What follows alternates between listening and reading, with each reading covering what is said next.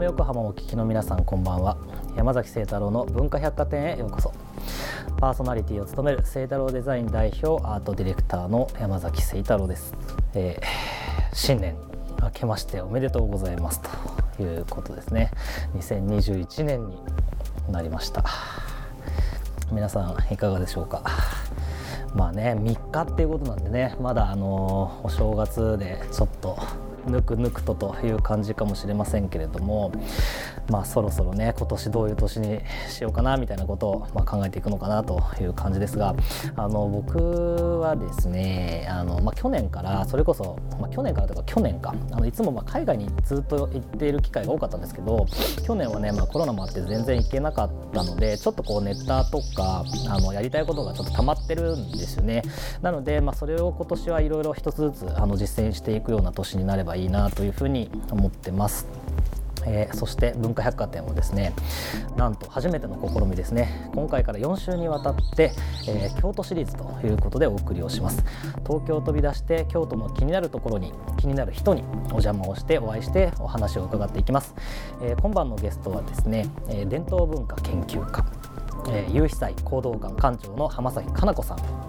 えー、茶道行動伝統文化プロデュースがまあ専門で、えー、専修大学文学部准教授のほか北野天満宮和歌戦車や京都観光おもてなし大使など多方面で活躍をされています。これつながりもともとは何だったかな、まあ、多分共通の知り合いがいて何年前かからあのいろいろお付き合いさせていただいてるんですけれどもあの今日ねあのご紹介するこの講道館という建物は僕も以前に遊びに来たことがあるんですけども非常に素晴らしい建物でですねでそれでいて、まあ、ストーリーがすごいたくさんあるので、まあ、ぜひねあの出てくださいともう3年前ぐらいから多分言ってたような気がするんですけども、まあ、ようやく実現をしたということですね。そんな浜崎さんと2週にわたってお送りをしていきます。そんな文化百貨店ではメッセージもお待ちしています。Twitter、Facebook、Instagram、 noteの公式アカウントをフォローしてコメントやメッセージを送ってください。それでは山崎清太郎の文化百貨店今夜も開店です。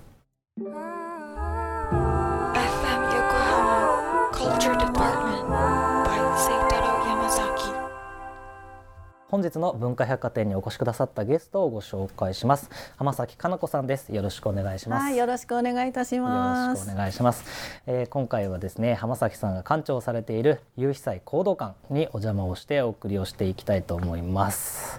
これ久々来ましたけどやっぱいいとこですね。ありがとうございます。先ほどあの鳥さんたちも大歓迎で。ねそうですよね。でね、はい、今ね庭越し庭越しというかねあの庭を眺めながらまあ放送をお送りをしているんですけれどもこれもまた素晴らしいですよね。ありがとうございます。あのこの有災行動館ってもともとはちなみにどういう建物だったんでしょう？あもともとですねここの場所そのものは、うん、あの江戸時代に、えー、全国から門弟が3,000人も集ったと言われる学問所、うん、まあ大学みたいなところで、はいうん大学のその主は皆川喜円さんっていう本当に有名なあの学者さんだったんですけれども、でその後この辺り一帯が焼けまして、あのもうここの建物でいうと土間の部分だけがあの幕末の遺構なんですが、その後あの明治から大正にかけてすき家建築として建てられたので、お茶室があって庭がある、そんな感じですね。なるほどですね。えー、で今今はこの建物どうやった形で使われて今はですねとにかくこの場所を、まあ、守りたいっていう思いから保存活動させていただいて、うんはい、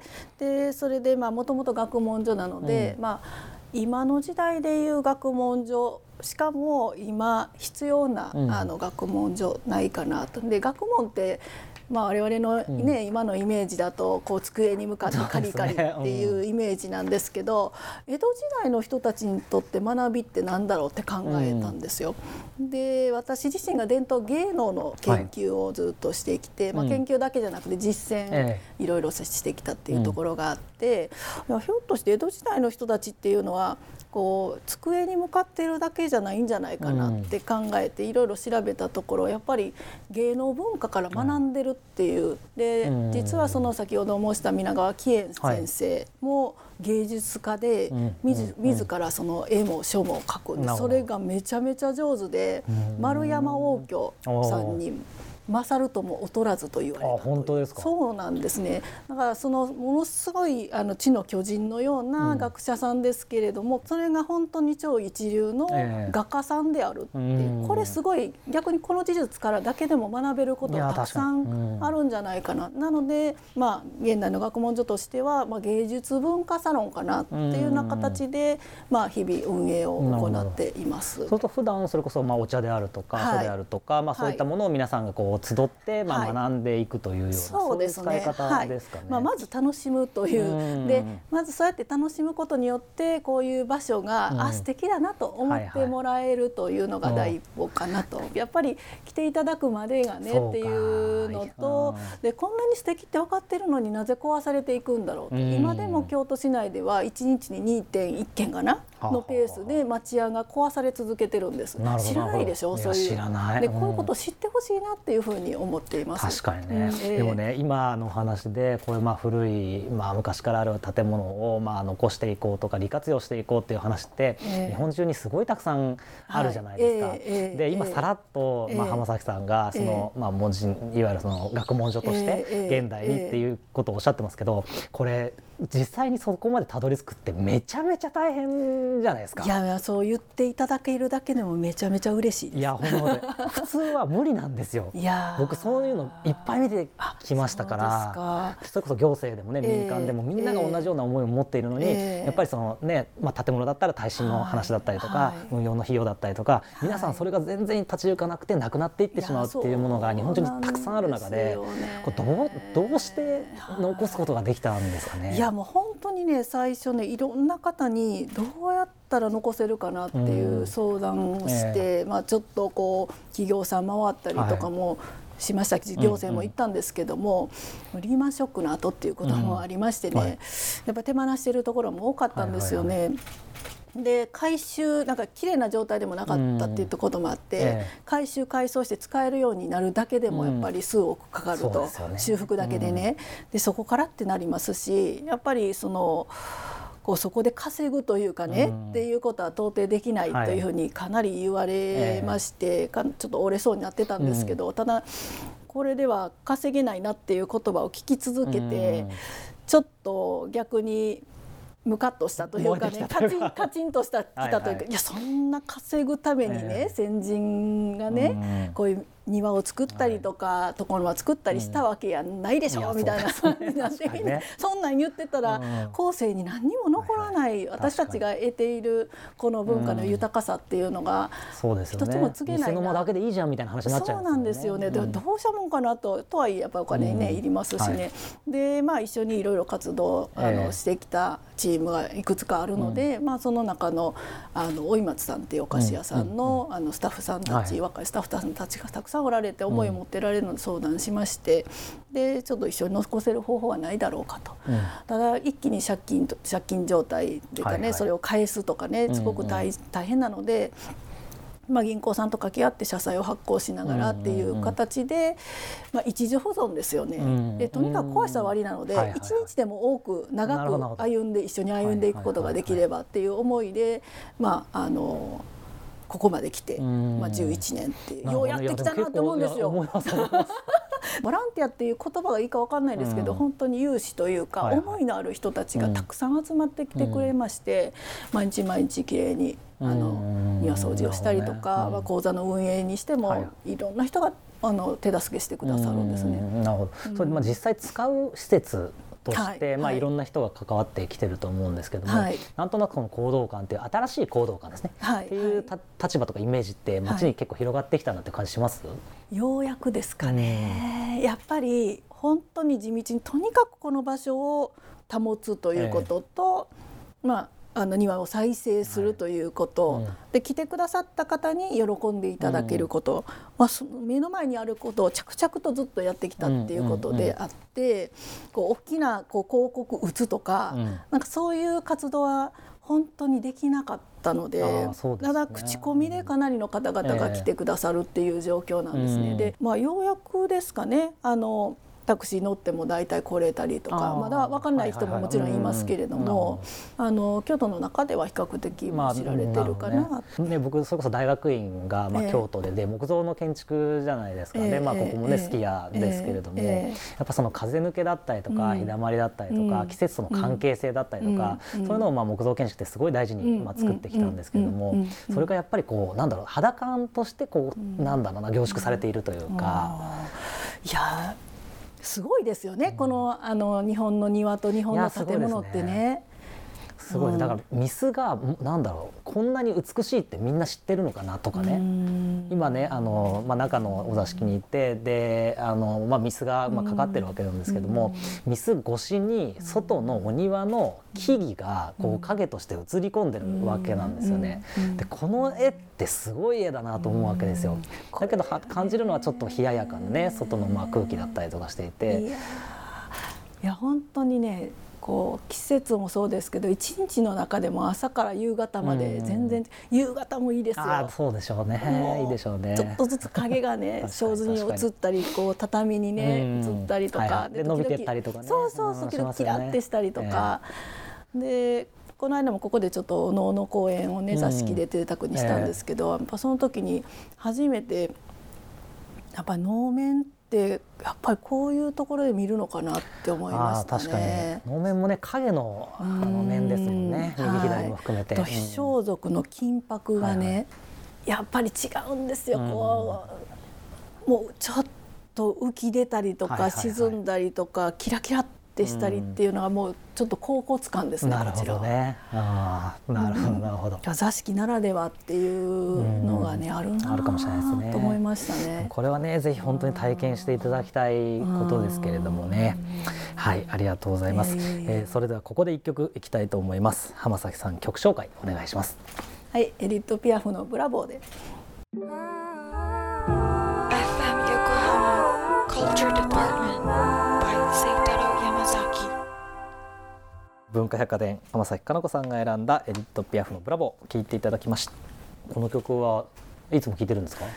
そうなんです。あんまり私、うん、音楽聴かないんですよ。はい、ところがあの行ってる美容院の、うん、あの方がいつもかけてくださってて。あじゃ美容院でそうなんですよ。美容院というかまあその人の自宅なんですけど、自宅に行くんですけどいつもかかってていい曲やなと思ってなんて曲ってあそうなんですか。借りてきました。あありがとうございます。わざわざ。えー、まだまだ浜崎さんとお送りをしていきます。ちなみに、えー、行動館ではあの京菓子の、はい、まあ、プロジェクトというか、はい、いろいろいつもやられてると思いますけれども2015年から手のひらの自然京菓子展というのを毎年開催をされていますけれどもこれはどういった催しなんでしょう？えっとねとにかく京菓子っていうものについてものすごく私が好きなんですね。うん、でなぜかなんですけれどもあの本当にあの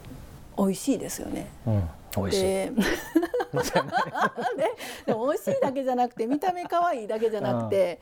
実はものすごく奥深いっていうことを知って、それはもう20年ぐらい前なんですけど、それからたびたび展覧会を京菓子店をずっとやってきたんですよ。で私が伝統文化の研究をしながら伝統文化を広めていくっていう活動をする中で、まあ、京菓子っていうのは本当に入り口が広くて、うん、しかも奥深い、はい、あこれぞ日本文化や、しかもあの口に入る体内に入って、はい、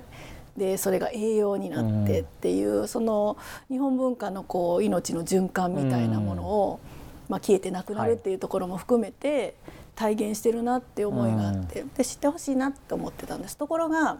最近その京菓子といえどもん？これ京菓子か？っていうものがね、あのいいも悪いもなんですけども、増えてきて、でそれいいも悪いもって言ったのはそれは否定するわけじゃなくて、そういう現象も面白いなと思ってるからなんですけども、一方で私はやっぱり古典的な考え方っていうのを知ってほしいと思いがどちらかというと強いので。でえーのまあ、じゃあその京菓子を知る知るにはどうしたらいいかなって考えた時に私自身があのこうして知ったっていう方法がお菓子をオーダーする注文するっていう方法だっったんですよね。で自分で注文すると、まあ、最初はこうあのいい気になってこれ作ってって感じなんですけど、出てきたものを見た時に職人さんが作ってくださった時に、毎回ものすごいこうあーってこう。感動と同時にちょっとした反省というか、あ私至ってなかったな、知らなかったな、やっぱり毎回思わせてくれるんですよね。それがものすごくやっぱり深い学びになっていくというか。ね、ちなみにその京菓子って、多分まあ皆さん、なんだろうって多分思ってる方がいっぱいいると思うんですけども、簡単にちょっとご説明いただくと京菓子の定義ですよね。うん、あのまあ今言われてる定義は有足儀式典礼に用いる菓子および茶道に用いる菓子っていう定義は一応あるんですけど、うんはい、じゃあ何？いやそうそうそこですよね。実はですねこの京菓子店をすることによって皆さんでデザインを考えてもらい、うん、でえーと、と審査をして、はい展示してるんですけど、うん、その運動を通してまさにその京菓子とは何かっていうのをみんなで考えようとしてるんです。うん、あの定義って言葉の定義っていろいろあると思うんですけど、うん、こと京菓子とか、京都のなんとかとか伝統文化日本文化っていうのが、はい、こうぴっちりと言葉で言い表して隅々まで定義できるものとは限らない。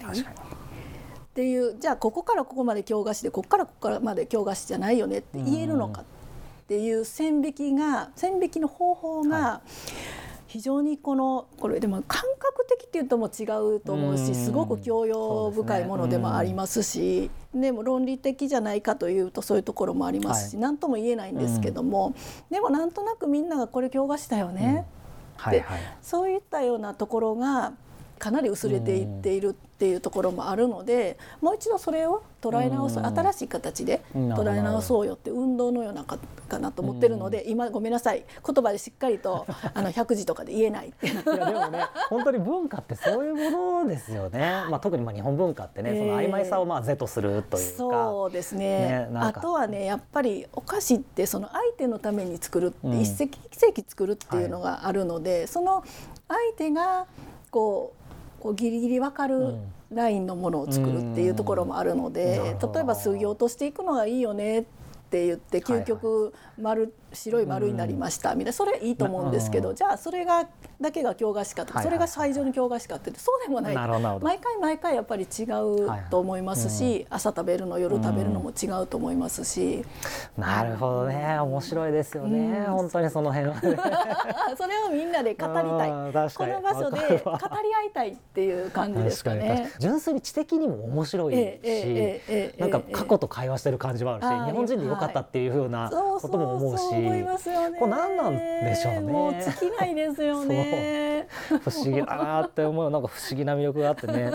それがねもう本当になんかそういうのの一個のハブになってるのがまあこの行動館っていう場所なので、あのぜひ皆さん遊びに来てほしいなと思うわけなんですが、ちなみに去年かな、2020年、これクラウドファンディングもされましたよね。はい、あれは何かこうきっかけはあったんですか？まあそうですね。クラウドファンディングについてはもう本当にここを保存活動をし始めた時からお声がけを何度も頂いてるんですけど、なかなかできなくて、やっぱりでもきっかけはコロナですね。ね。でコロナによってあのまあ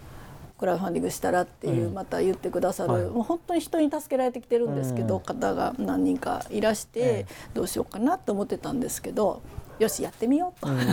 思いまして、ね、はい、やってみていかがでした？そうですねこのクラウドファンディングを、まあ、あの建物を守るっていうのもあるんですけど、うん、今回はあの京菓子店をあ、ね、あの続けたいっていう、うん、あの気持ちでさせていただいたんですけど、やっぱりこのクラウドファンディングによって京菓子店について知っていただける方もたくさんおられましたしやっぱりそれによって私たち自身もこの場所を本当にあのこんなにたくさんの人がね思いをかけてくださってるっていうことを改めて、あの知りましたのでこの場所を長く続けていかねばなと、心を新たにしたっていうような あのところはあります、ね、だってオンラインレクチャーみたいなのもね、はい、やられるんですよね。そうですね。僕あれすごい楽しみありがとうございます。